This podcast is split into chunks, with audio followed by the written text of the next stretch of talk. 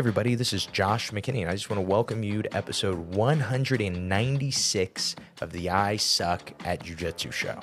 So, today I have a really fun one for you guys. It was actually going to be a one part episode, and then I recorded for like an hour and a half and I decided it was probably best to make it a two part episode.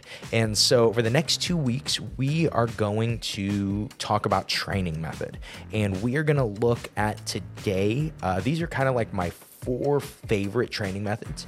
These are, or eh, not favorite, these are my four uh, first training methods. Sorry. Um, these are like the first ones that I ever really understood, I ever really tried to implement. And then next week, we are going to look at four other training methods that are ones that I've discovered um, since. Uh, and uh, of course, we're going to finish with designated winner. And spoiler alert, I told you guys that it was going to come out this week, that I was going to tell you about the new designated winner breakthroughs. But as it just so happens, I am not doing that. It's a two part episode, and the designated winner stuff isn't until the very end of episode two. And so I'm sorry for lying to you guys. I do it a lot. I mean, it's kind of my thing.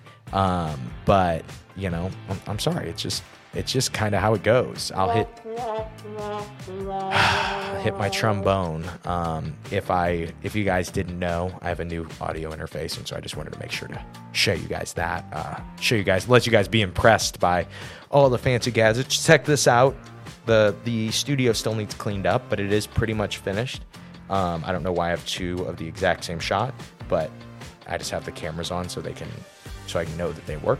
Um, but yeah, give you guys boom, boom, boom. If you guys are watching on video, you can see those really cool first ever sneak peeks, peeks of the jujitsu side of Simplifying Jiu-Jitsu Studios, or at least the new Jiu-Jitsu side of Simplifying Jiu-Jitsu Studios. So, um, do I have anything else to get into before this episode? Oh yeah, real quick. Check out this t-shirt I got if you guys are watching on video. I've got my broke out the old Leo Optics t shirt. If you guys don't know Leo Optics, they are a Brazilian Jiu Jitsu sunglass company. Uh, really, I don't know if there's any other one. I know they were for sure the first of their kind, but I don't know if there's any other one even at this point. But what's really cool about Leo Optics is they are now sponsoring me. Here's the thing I was their first, I think I might have been their second sponsor in 2015. 2015. It might have been even late 2014. I was one of their first sponsored athletes when they first came on the scene. Um, I had to actually scroll back on my Instagram page way, way, way, way, like eight years back to, to see that. And I don't recommend that. I, I, probably don't recommend it with you. You probably were as pretentious and annoying as I was. Um, but Lord, how many shirtless pictures did I post back then? For having no abs? Are you kidding me, Josh? Come on. How old? Eight years ago? Come on, 20 year old Josh. Get it together, dude. Um, but anyway, uh, they were one of my first sponsorships. And in that time, I still have Leo Optic sunglasses eight years later that I still have and I still wear every day. And so, if that is not a great endorsement for this product, here's one. If you guys want 10% off of anything in the store at Leo Optics, go to leooptics.com and use promo code McKinney at checkout. That is M C K I N N E Y. That's my last name if you didn't know. Um, but I'll make sure to link in the description. Um, but if you guys want to check out some really sick jujitsu sunglasses, and I don't know, maybe if you guys buy enough, maybe we can get a collab going and there can be an I Suck at Jujitsu show sunglass, which would be pretty cool. And so, um, we will move on and we will look at was there anything I wanted to make sure to mention? Oh, yeah, real quick, wanted to make sure to mention we do have, if you guys want to skip ahead like three minutes and start listening to the episode, totally okay. It Would not offend me at all. And I actually probably wouldn't even know. But um, we had three new interviews come out over the last week and a half. Normally, I'm doing episodes on Thursdays where it's just like this, it's solo episodes.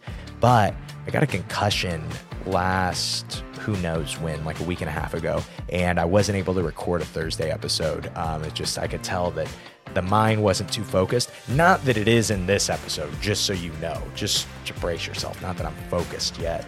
Um, but yeah, the mind isn't. Uh, it, it, wasn't feeling too strong. It wasn't feeling too good, and so I just released a an interview instead. But I just want to make sure I mentioned all three interviews, just so you guys knew about them if you weren't just hadn't decided on listening to one or or any of them. Um, but the first one I did, this would have been a week and a half ago, would have been Justin Kitchler. Justin is one of my brand new black belts. He and I have trained together for like 15 years. And so getting to promote him to black belt was a super special thing. But then just like getting to be a big part of his jiu-jitsu journey in different roles. You know, we started as training partners and then it kind of became, there came a point where I was his coach. And then you know, getting to promote him to black belt. And now he is one of my coaches and one of my guys that I coach with, you know, and, and one of my peers again. And that has just been super, super cool. And so I highly recommend that. In that episode, more people have verbalized, like in person, told me. And keep in mind, that's always going to be a head nod bias. You know, I see more people from my school than anywhere. Um, but more people have told me that that is the favorite episode, favorite interview that we've ever done on the iSuck Jiu Jitsu show. Second, more people have told me about the inspiration from this episode than probably any other episode in the iSuck Jiu Jitsu show. It is with my other new black belt, one of my three. Um, so that's two of my three new black belts. Um, but it is with Rob Hanshai. And Bionic Rob, we call him Bionic Rob because there were times in the gym that this dude would limp in on freaking no hips and have braces and tape and everything. He's like Darth Vader in the scene right before they put on Darth Vader's helmet. Um, you're like, is this dude all machine? Um, but Bionic Rob had a double hip replacement when he was a brown belt. And I don't want to spoil or spoil anything for you, but as I told you, he is one of my black belts now. He has been able to come back and train and teach and look at jujitsu from a totally different perspective. And it's been really cool. You guys really like that episode too. And then the third interview that I'll sell you guys on is. Um, my interview with Austin Orande, who actually is fighting on FloGrappling tonight. If you guys um, wanted to watch who's number one, you could check out Austin. I believe he is on the undercard of the event, but he is also fighting a black belt that is very tough. And it should, I would expect, if I'm guessing, if you said, Josh, what's going to happen? I'm guessing it's going to be a shootout. I'm guessing it is going to be a fight for quick submission match. And uh, yeah, you guys should absolutely check that out. I bet that'll be really good. Um, but that is pretty much all that I have for you guys. I know that was a really long intro, but I just want to make sure I mention those three interviews. And let's go ahead and jump into today's episode and look at um, kind of why training method is important and then look at really this is a brief history of training method if i'm being honest because i go over the four training methods that were around when i started and so um, then I guess, man, that's a good name for the two parter. I guess this will be called A Brief History of Training Method, and then next week will be called The Future of Training Method. Um, spoiler alert. It's uh it's they're both not very good. They're both they're both pretty off the rails and um there's no focus and I'm just bouncing off the walls doing cartwheels. I'm sorry. Uh, it be like that sometimes, guys. Let's go ahead and get into today's episode.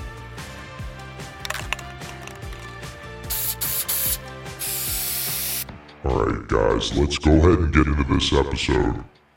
I'm still obviously messing with a lot of uh, a lot of different sound things. I mean, there's all kinds of things I can scroll through here.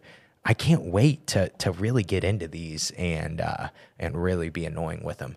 Um, there's no way Bryce could figure out how to use these though. He's useless. I, no, it's sorry, sorry. I'm not saying anything bad about Bryce. Um, let's just move on. So let's get in to first before we get into the seven training methods, the seven main training methods um, that I think everyone should know about. And um, let's talk about why they matter. What is a training method?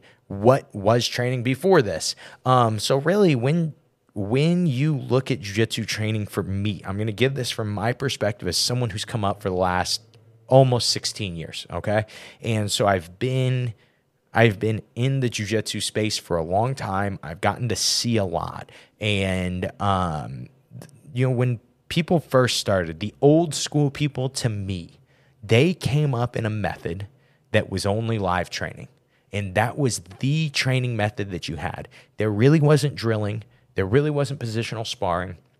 you would show up on a you know on a Wednesday and you would sometimes a lot of places would watch a VHS Gracie tape um, together and or maybe if you were lucky enough to have a blue belt or someone like that in your city maybe you could actually learn jujitsu from a real human being but very seldom was that the thing in my version of old school so probably 25 years ago with jujitsu in america and um, you could just train live. You would just show up and then you would fight really hard until you were all completely gassed and beat up, and then you would go home and then you would do it again and again and again and people would fall off and people would come back and you know everyone kind of fought MMA in that time. It was just like if you were doing jiu-jitsu you were doing it to prove that jiu-jitsu worked.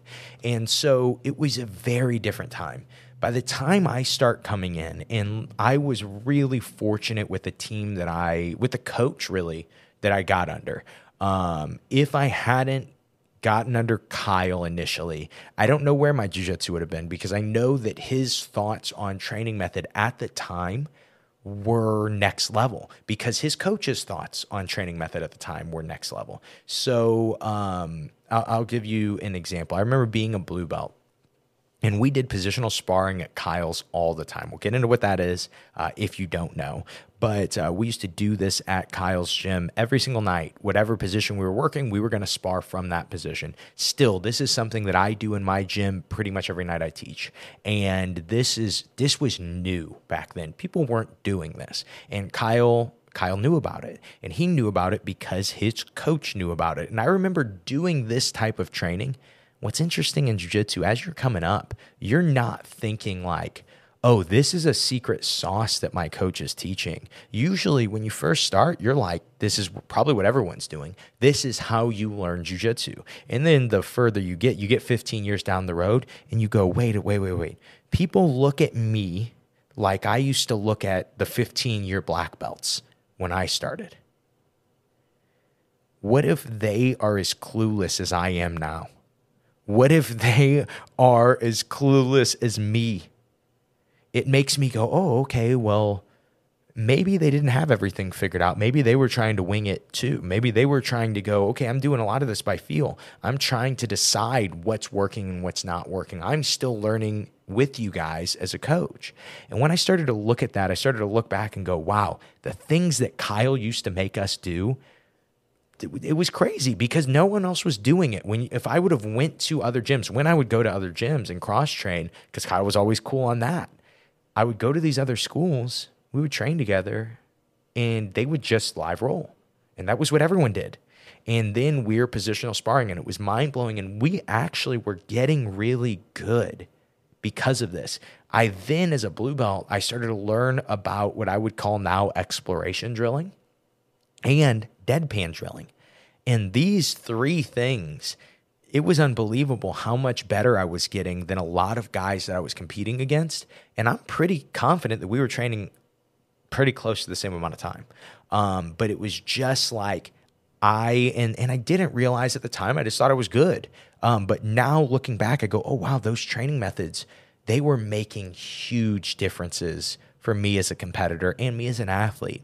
And so now trying to deconstruct all these, where I'm at now, I can look back and go, okay, these are what matters. These are how you use these training methods. Um, but really, to me, it is it shows this um, how jujitsu is now, meaning like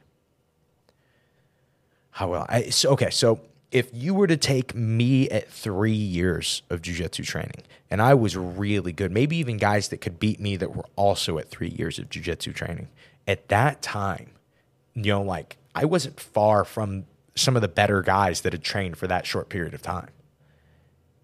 But now, there are students that I have that have been training for three years, and you never really know how this would be, but I just see them and I go, these guys might wreck me when I was when I was had been training for 3 years. It might not even be close. Part of that is just that there's so much more free knowledge, so much more access to knowledge, but a big reason is we know how to train to get better now. And not everyone knows that yet. And so that is what this episode is. That is what the importance of training method is. Training method is how you get better at jujitsu. When we look at jujitsu as this big whole thing, as it's this oneness, then we have to approach it from okay, it, do I win or lose? That's how I know if I'm getting good or not. Am I winning or losing? Right? Am I getting submissions or am I getting tapped out? That is how we learn jujitsu when it comes to live rolling. That is that method. And don't get me wrong, this is a real training method. You think at the best schools in the world that they're all about really focused training method, that they're all doing designated winner, that they're all positional sparring? No. At some schools, they can just use the timer as a training method because the room is so strong right? That idea that iron sharpens iron, the I guess the verse that iron sharpens iron, you know, you see that when you have all world champions in a room and you make them train together, they just come out of that room better all the time. They don't have to do any crazy training methods. But for mere mortals like you and I, we usually, one, we just can't physically keep up with that right? This is why I argue that the, the training model of jujitsu is built around steroid use, is because that training is really only sustainable, not possible, but sustainable over a long period of time, unless you are just superhuman. There are people that are. But for most of us, that type of training of just live rolling every day. Today is performance day, just like yesterday and just like tomorrow. Every day I'm here to perform and win rounds, and that's what it's about that's a young man's game. You just can't sustain that. You cannot sustain that over time, especially if you hope to be a jiu-jitsu athlete. You hope to perform. For me, I've told you guys the biggest difference. I've had more success this year for sure. I've been better at jiu-jitsu on the competition mats for sure, in my own feeling, in my own eyes, right? But here's been the big difference for me is I have focused on performing that day and not put all this pressure on myself to perform every other day in the gym. Every other day in the gym, I'm breaking down my skills, my strengths, my weaknesses, and saying, what should I be working on? Sometimes they're as simple as getting underhooks. Dude, I've been losing underhooks on people and I don't lose underhooks. Why is this happening? I might positional spar and try to focus on underhooks. I might play designated winner where we're just fighting for underhooks all kinds of different things that I could do to strengthen that that one little piece, right? But when I look at jujitsu as a whole, I can't do that. I can only live train. So I have to look at my jujitsu as however I want, however I think it should be broken down. For me, it's like you break it down into your three main parts on your bo- on your butt or back or whatever, you know, down, on top, and then standing. Those are your real three main fights of jiu-jitsu yes they connect yes you can win the standing fight by getting grips on the sitting on your butt fight and then use those grips all the way to take the person down and then pass their guard and you'll win every fight off the same grips you know yes those they all do melt together but you can usually look at them individually when i'm competing against guys i can usually go okay this dude's top game is super good my bottom game is very good too, but I wonder if that's where we're closest, right? Because when I watch him on the feet, he's not near as good. And maybe I'm not as good as I am at bottom as I am on the feet.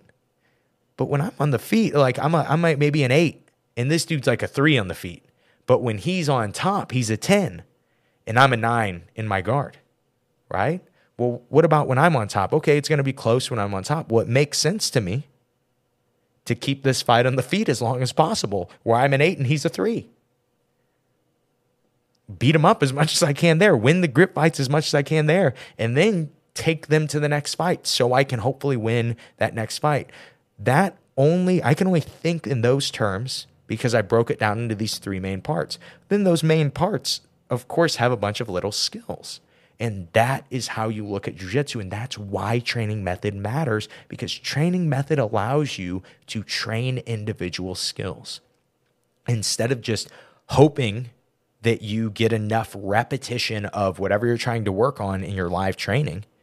You actually can define it and you can say, I need to get focused repetition. I need to be obsessed with this position to get good at it. And that is that is the answer to why training method, I guess, is making sure that you are, you know, making sure you're getting usually your focused reps and then usually, I guess, understanding is probably separate from training method when I think about it. Um, but I think I had one more thing to say about that. Where am I at in my notes? I've been rambling. Um, your training method should accomplish most of these things. Oh yeah, this is always this is always a big I suck at jujitsu show talking point. We hit this a lot, and it's the two things you need to get good at jujitsu. And I really do think you need two things to get good at jujitsu. You need understanding. So what you're doing right now, you're trying to increase your understanding of training method. That's very important for jujitsu learning. That's very important for jujitsu progression. When you're watching an instructional, you're increasing jujitsu understanding. When you are learning from your coach, when you're asking your coach a good question, you're increasing your jujitsu understanding. Sometimes when you're just eavesdropping on two people talking about jujitsu, I do this so often. A lot of times I walk around my gym um, after I show something, and then hopefully I explained it well enough that nobody has any questions. And I walk around, nobody has any questions, sweet. Then I usually will go to the best guys in the room and they don't have any questions. They they they know this. I've taught this a hundred times to them, and they're working it. And then I just sit and watch them drill it and listen to their jujitsu conversation. Just listen to what they're saying about it and what they're feeling about it. And then usually they're excited and they're like, "Hey, coach, check this out. We figured this grip out." And I increase my jujitsu understanding. Literally, while teaching a class, I am able to increase that part of my jujitsu you know, if I'm good or not at jujitsu, right? You help me with the detail, that's my understanding. You help me with a big idea, that's my understanding, right? I just hear people talk about it and conversate about it. A lot of times it makes me go, oh, okay, I never thought about it that way. You know, I never think about these positions that way. And I still do this 15 years in more now than I've ever done it those jujitsu conversations increase your jujitsu understanding, whatever those conversations are, whether you're listening to somebody else's, whether it's me just talking right to you in your car, whether it's your coach, no matter what, those conversations are helpful to your jujitsu knowledge. But then here's the pitfall. People go, Well, I watched I watched John Danaher's instructional, so I know now. I know. Ask me, ask me about fulcrums, man. I know. But here's the thing could you explain it differently? No. You could only repeat what John Danaher, who does understand, said. Because John Danaher, he could explain it probably 50 different ways. He understands the position, he understands the idea. You heard him say it, and you go, Yeah, I understand the idea. I heard what he said. I can repeat it back to you. Jiu jitsu doesn't work like that. You've got to get repetition.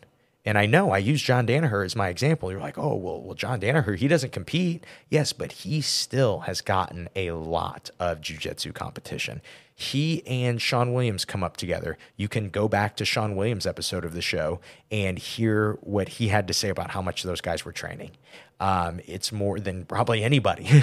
and they were getting repetition. That's why he can't train anymore, is because physically he's so beat up from the training that they did. And um, and then I think you know, bad surgeries too. I've heard. I don't know. We're getting you, guys are digressing here. All right, get, get focused back on what I had to say, um, and I will too. Um, but uh, yeah, last little note that I wanted to make before we dig into the seven most important training methods, um, and then the eighth wonder of the world. We I wanted to make sure to just mention this kind of story because I think it's really important. First, we'll go to the shoot. I have two things to mention. Whoa, we're all over the place to today, guys.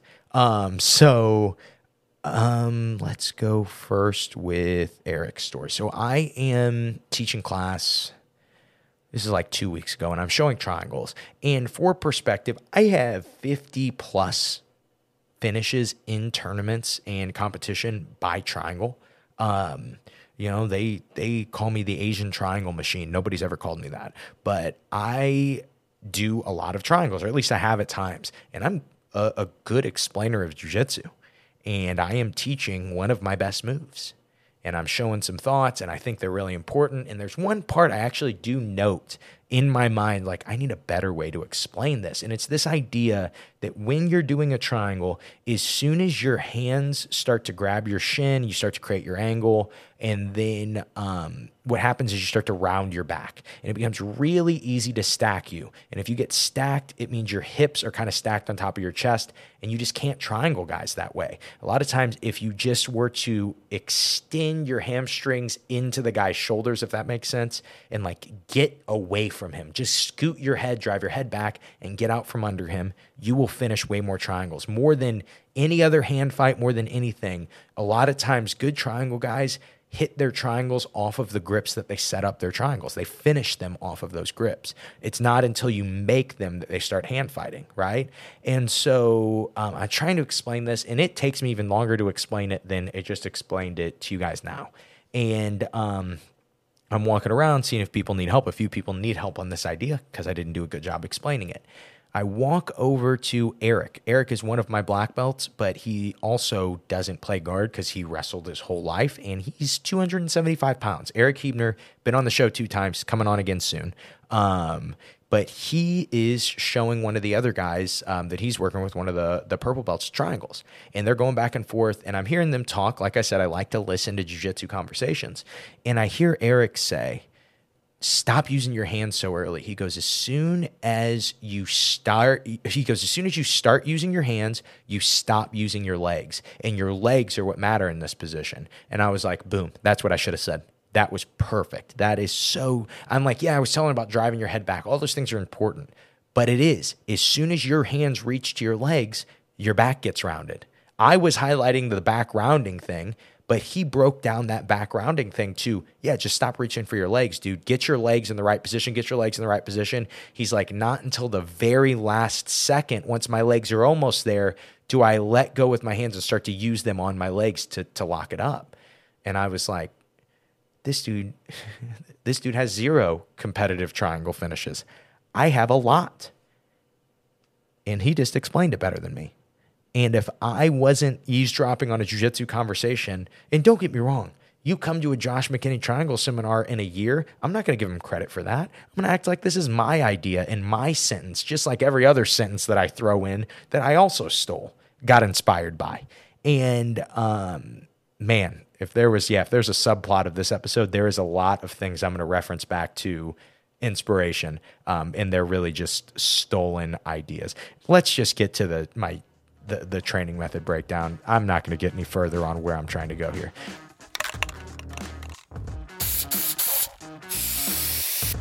What's up, guys? Josh McKinney here. I just want to tell you about something really exciting that we have going on at simplifyingjujitsu.com. So, I told you guys, I showed you guys some quick little clips of the studio and just some little background video uh, kind of angles and stuff for you guys. Um, but besides cleanup, the studio is done. All I have to do is kind of get things cleaned up, get a few wires organized, and we are ready to go. We're going to be putting out more content at Simplifying Jiu Jitsu. But what we wanted to make sure of is we had so many good courses that we've released in the old studio and during the old and even in the old gyms. Um, but we've released, and during that time, uh, young we've had new listeners and there are a lot of people that haven't even heard about STDs for BJJ, simplifying takedowns for BJJ with Kyle Watson, who has an 80 plus percent takedown rate in competition, which is ungodly. No one has that. And he can make takedowns simpler for you. And guess what? That course, along with every other course at simplifyingjujitsu.com, is 50% off. Okay. And that is only for the entire month of May. And May is almost over. You know, we're more than halfway at this point. Everything that, like, all those things I told my wife that I would have done by May, I'm planning on, like, man, how do I get these done before June ends? You know, we're getting to that point in the month. And so uh, be sure to use promo code New Studio to get 50% off the entire store at simplifyingjujitsu.com. And uh, yeah, there's some really great stuff, including my dad and I's most recent instructional, "How to Learn Jiu-Jitsu." Um, this is this has been like, you know, this was kind of a culmination of training methods. So, this episode, if you're interested in this episode, if you like this episode so far, that instructional is going to give you some actual video versions of what these training methods actually look like. And so, uh, yeah, you guys will absolutely love that. But again, only available for the ha- the rest of the month until June 1st. So June 1st, this is done, and then you'll never get a deal at simplifyingjujitsu.com. That's probably not true. Um, and you can do that with promo code New Studio. Get half off of anything. Get over to the store, and we'll get back to learning about jujitsu training method.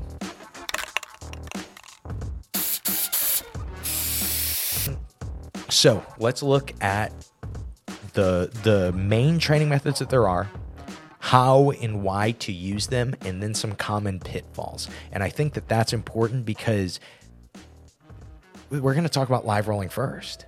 Live rolling is important. We need to live roll, right? That's where we get to one, live rolling is like, it's what separates us from most other martial arts. You know, that's really the only difference to me is that we get to go 100% doing our art against a, a, an opponent, and there's very little risk of injury. You know, we get to go really hard. With striking arts, you cannot do that.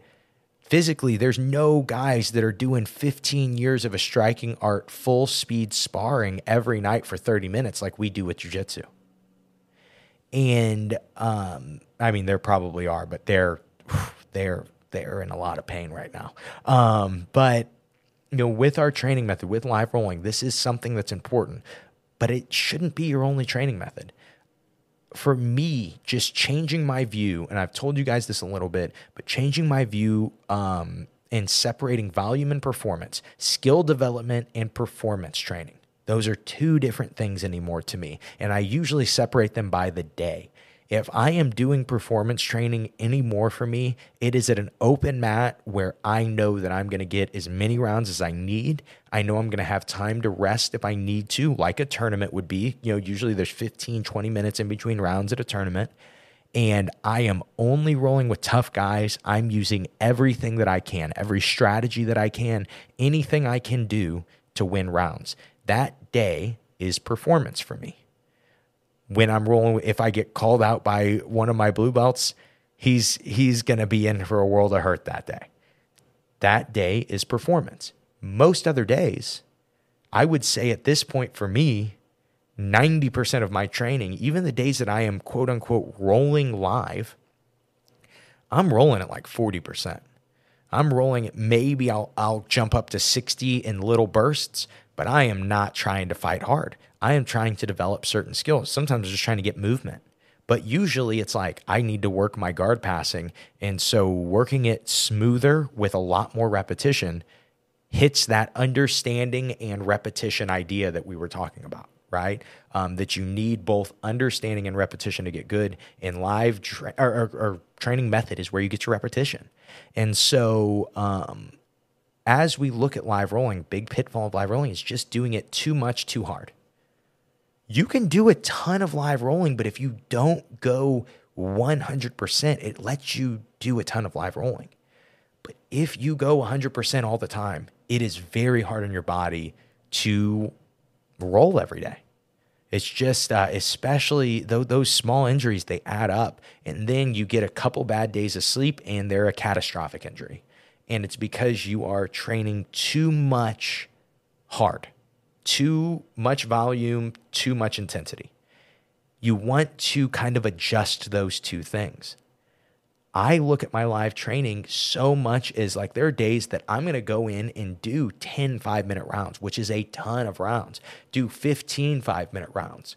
But I'm going to be really careful about my partners. I'm not going to go, even if I'm going with guys that are better than me, I'm not going with guys that are going to hurt me. If I like, you know, there are guys, even as a black belt, there are certain blue belts that if I go with of my own my own students, that if I go with, they might bring the heat on me. And if I let them have a position, they're to get payback on all those times that I have abused them mentally and physically. They're to do that. They should. I deserve it. Here's the thing. I'm not rolling with those guys on on volume days unless I'm aware that like okay, I need to go a little harder this round, right? And I have the energy to do it. You know, you're listening to your body, but anymore really separating like today is a day to get better at jujitsu and today is a day to see how good I've gotten at jujitsu. And then you're not one, you're not like stressed all the time at jujitsu. You're not going, this dude passed my guard today. Who cares, dude? You're working on guard retention. Your guard should be getting passed. That shows that you have people in your gym that you could be working your guard retention up to. This is a good thing. And you can do this type of training in live rolling. We'll talk kind of about that when we get to um, what, what is that? that I'm talking about getting to. Oh, live drilling. That was the last thing we're going to talk about. Um, but when we get to live drilling, we'll talk a little more about it.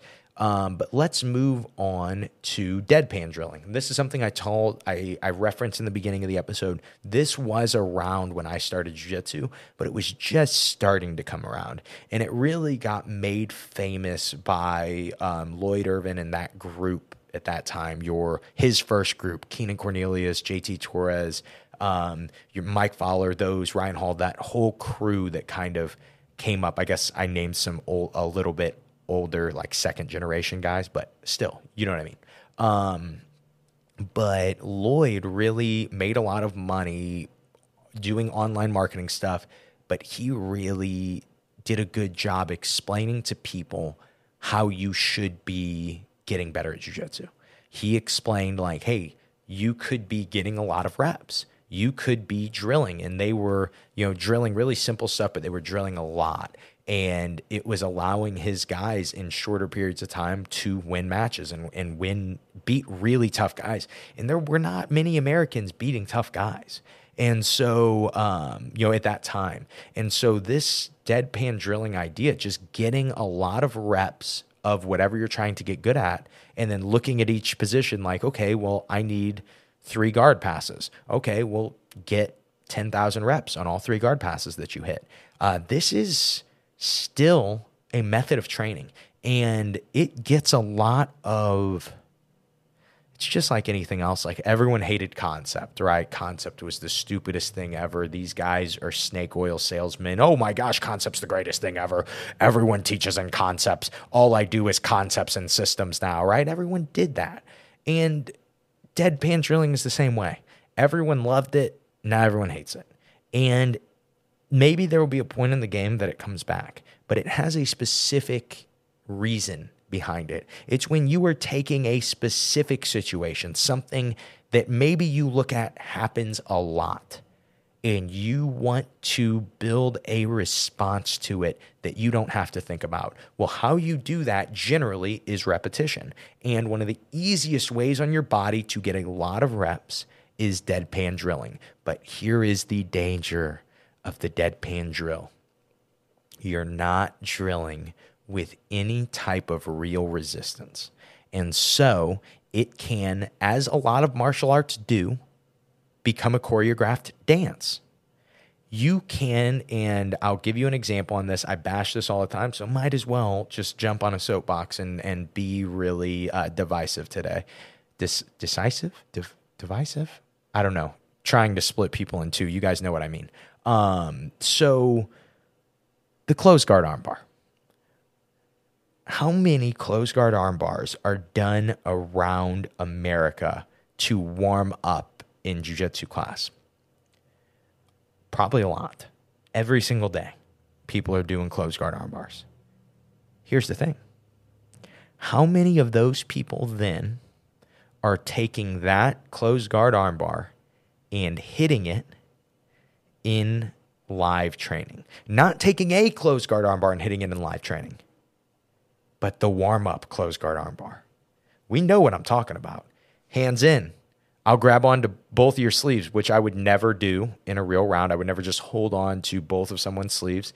And then I'm just going to, you're going to leave your armpit space wide open by extending your arm straight, which you're not going to do. And then, unless you just started jujitsu and you don't know what I'm doing, so why am I going against, why am I working so hard to hit a closed guard armbar on a guy who is doing something stupid already? Anyway, then I just create this insane angle that also you never get to do. And I hit this armbar, but I don't finish the armbar. I hit it about a half of percent.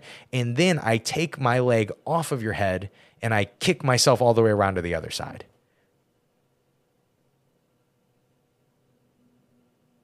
Where's my crickets button? Wow, that's not the crickets that I expected to hear.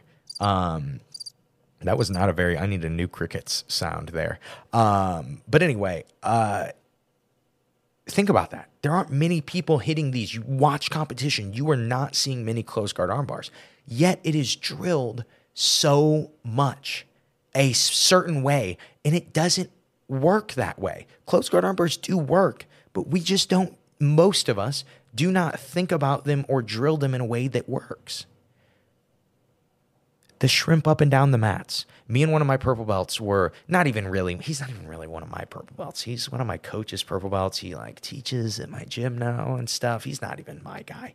Um, but anyway, he was, we were talking about um, the idea of warm ups and stuff. And so the, I, of course, the topic of shrimping up and down the mat came up. And he, his argument was, hey, there are certain movements that people don't know how to make. And learning to shrimp helps them learn to make those movements.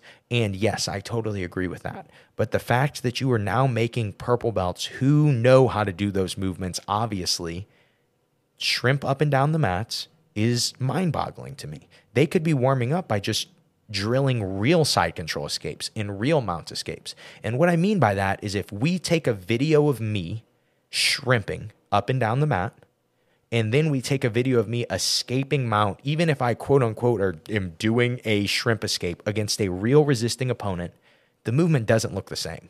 The real fight of the movement is whether or not I can get on my side. That's not what we focus on when we shrimp. We focus on making this weird hip to toe touch movement um, so we can warm up our bodies, right? Uh, you don't do that on a real mount escape. So when it comes to deadpan drilling, that is the pitfall. Are you drilling something that you are actually going to use? And that is tough because you're drilling something specific. Jiu-jitsu can get very non-specific very quickly. You can drill your closed guard armbar forever, and then the guy you're going with pulls guard. And then it just doesn't matter, right? You're like, crap, I don't know how to pass the guard, right? Jiu-jitsu just can it can change on you very, very quickly. And so that is the risk of deadpan drilling. Where am I at with it though?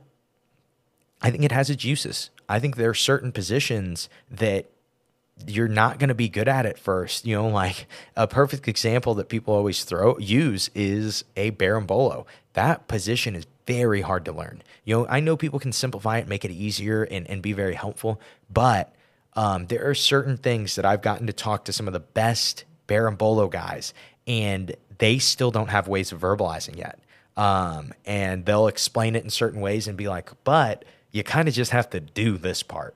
And so, you know, getting reps doing that, maybe just against a very non resisting opponent, maybe that is the move. Um, but then from deadpan drilling, I think the next thing to look at is the idea of a repeating drill. And so with repeating drills, what that is, and this is a really good thing for someone new. So if you're new in the and you're listening to this episode and you're like, okay, this dude's been talking about a lot of stuff and I am lost. Take this away. If you want something to make jujitsu easier for you, find some repeating drills. Some drills that you and your partner are able to hit in a loop, okay? Meaning like, okay, Josh does knee cut and then ends up in side control, control goes to mount, and then gets bridge and rolled off from mount. And then the other guy opens the guard, does knee cut, gets the side control, moves to mount, bridge and roll off to mount. And obviously, that's a really simple one. 10th Planet honestly has the best repeating drills. Um, they have a real uh, formula. I don't even remember where I used to watch these on. I'm sure there's a bunch of ways to do them because I know they have a bunch of drills or warm ups, but they're realistic. They're positions that you would actually, some of them are 10th Planet stuff. No offense, any 10th Planet, 10th Planet guys. Um, sometimes your stuff's just crazy. Uh, simply to be crazy, you know? Um, and so some of it's going to be like that, but I found that like a lot of those drills, even as a as a eight or nine year veteran of jujitsu, they helped me learn leg lock defense so well. And we deadpan drilled them or repetitively drilled them. And so I think those things can be very good to just help you get used to certain positions that you don't understand yet. Because when you first start, you don't understand or feel comfortable from any position. And it's so hard to even realize where you're at. But you hit this repeating drill that has these four or five defined positions in it. Every time you land there, you're going to go, hey, I at least know one move from here because I've done a repeating drill from here where I have a fight from all these positions. So repeating drill is still similar though. It is deadpan, meaning there's not resistance. Now let's talk about kind of the last thing that was really around when I was around, and that was positional sparring. So the positional spar is to me um, one of the most useful training methods that there is. I still, to this day, I told you guys this is how I was brought up was positional positional sparring. Um, but this is how most of my students are brought up. Yes, we do new stuff now, but the main thing, the main fight, the main place to get good is in your positional spars. You know, you you increase your understanding. You get some reps. Um, however, with deadpan drilling, or we'll get into designated winner and things like that. Um, but you get some reps. Now it's time to test this. Yes, you can just jump into a live round and test it, but you may not even get a chance. You know, if you're if you are positional sparring single leg X and then you go into a live round and you're like, dude, I can't wait to hit the single leg X pass on this guy. And the dude doesn't play single leg X, you won't get to hit it. But if you're sparring it, you're going to get some time to go with a real resisting opponent and hit it, right? And so when it comes to uh, when it comes to positional sparring, how it works is you have a defined beginning and end point, and generally you guys just go either top to bottom or you do it for a period of time. I'll give you guys my favorite way to positional spar, and you can do this in your gym tonight. This works really well and it's super easy. Is doing like somewhere between two and three minutes of the position and having people, you have them reset um, each time there's a score submission, and then you go top to bottom after the two or three minutes. Or you can sometimes the positions are so general, you want them to start, right? Maybe if I'm starting in side control, I don't want to tell guys like, hey, you have to do side control the whole time if the dude's letting mount open, you know, leaving mount open, move to mount and keep trying to finish him, right? And so maybe my um, beginning and end definition is a little bit differently. How I would have my students spar a dominant position like side control is top guy's job is to finish, bottom guy's job is to get back to closed guard or to um, get on top, or obviously to finish if the bottom it, submission is always there, right? Um, but the top guy only wins by finish. He can take the back, he can mount, he can do whatever, but he's trying to finish this round.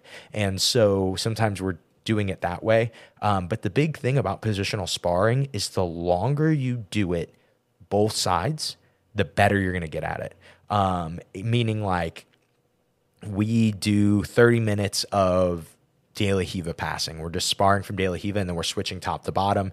And I am getting, I'm kind of learning how to play De La Riva a little bit better, but I'm also learning what resistance to give. And as the top player, I'm going, okay, this this is how I pass this position. And I'm able to kind of connect the two, the top and the bottom, really easily. And then I come back and do it a week later. You will go, whoa, we've gotten a lot better at this. Our rounds, you know, if you're going with the same partner, you're going to go, our rounds have gotten like way closer or we've gotten way deeper in these rounds, right? It's not like just one guy hitting the same thing over and over. Now we create all these different positions. And that comes from just doing it enough. With a positional spar, what you're looking at, we talked about this idea of breaking jujitsu down into its three main parts, right? Well, then when you break it down from there, you can start sparring these individual parts. And while you're doing this, while you're sparring these parts, you're getting better you're going to start to notice, oh, wow, it works better when I reach here or when I grip here or when I do this. So, not only in your positional spar, because you're seeing it so many times, not only are you getting the repetition that you want, but it does increase your understanding in the middle of the rounds because, or even after the rounds when you go to think back, because you got a lot of focused repetition there if your only goal was just to roll live, you may hit a thousand positions in the night, right? If you start from De La Riva and then you stop after there's a pass, a sweep, or a submission every single time, you probably only hit four or five different positions at all, right? Different little movements at all. And so then you can start to ask yourself, well, which one felt good? Which one felt bad? Which one didn't I understand? And so when it comes to positional sparring, you are able to get, I think, from all the the before training methods, live rolling, deadpan drilling, repeating drills. I think if you could only have one, the positional spar is the one. And the reason I say this, see, there's this unique time for me where I was a coach before I was a coach. And it was just, we had a group of guys that were all training together in our garage. And I still was under my coach, but he was just, it was just a little hard to get to his place as much as I needed to. And so I was kind of, having to figure out how we should be training. And the big thing that we came away with was positional sparring. Like I said, I've done this as a coach for the last eight years now because we realized back in the jujitsu garage days how important it was and how we could bring in somebody brand new or only with six months of experience and they could become a valuable training partner from a specific position in a day. And one day you are a valuable training partner of closed guard. If I explain what the fights are and then we do enough reps of it and we just spar the position over and over, it doesn't mean that you're beating me. It doesn't mean that you're doing great, but you are a good training partner because you know how to at least stop some of the specific stuff that I am doing. And that is my soapbox for positional sparring and my soapbox for why shrimping is stupid. Um, let's go ahead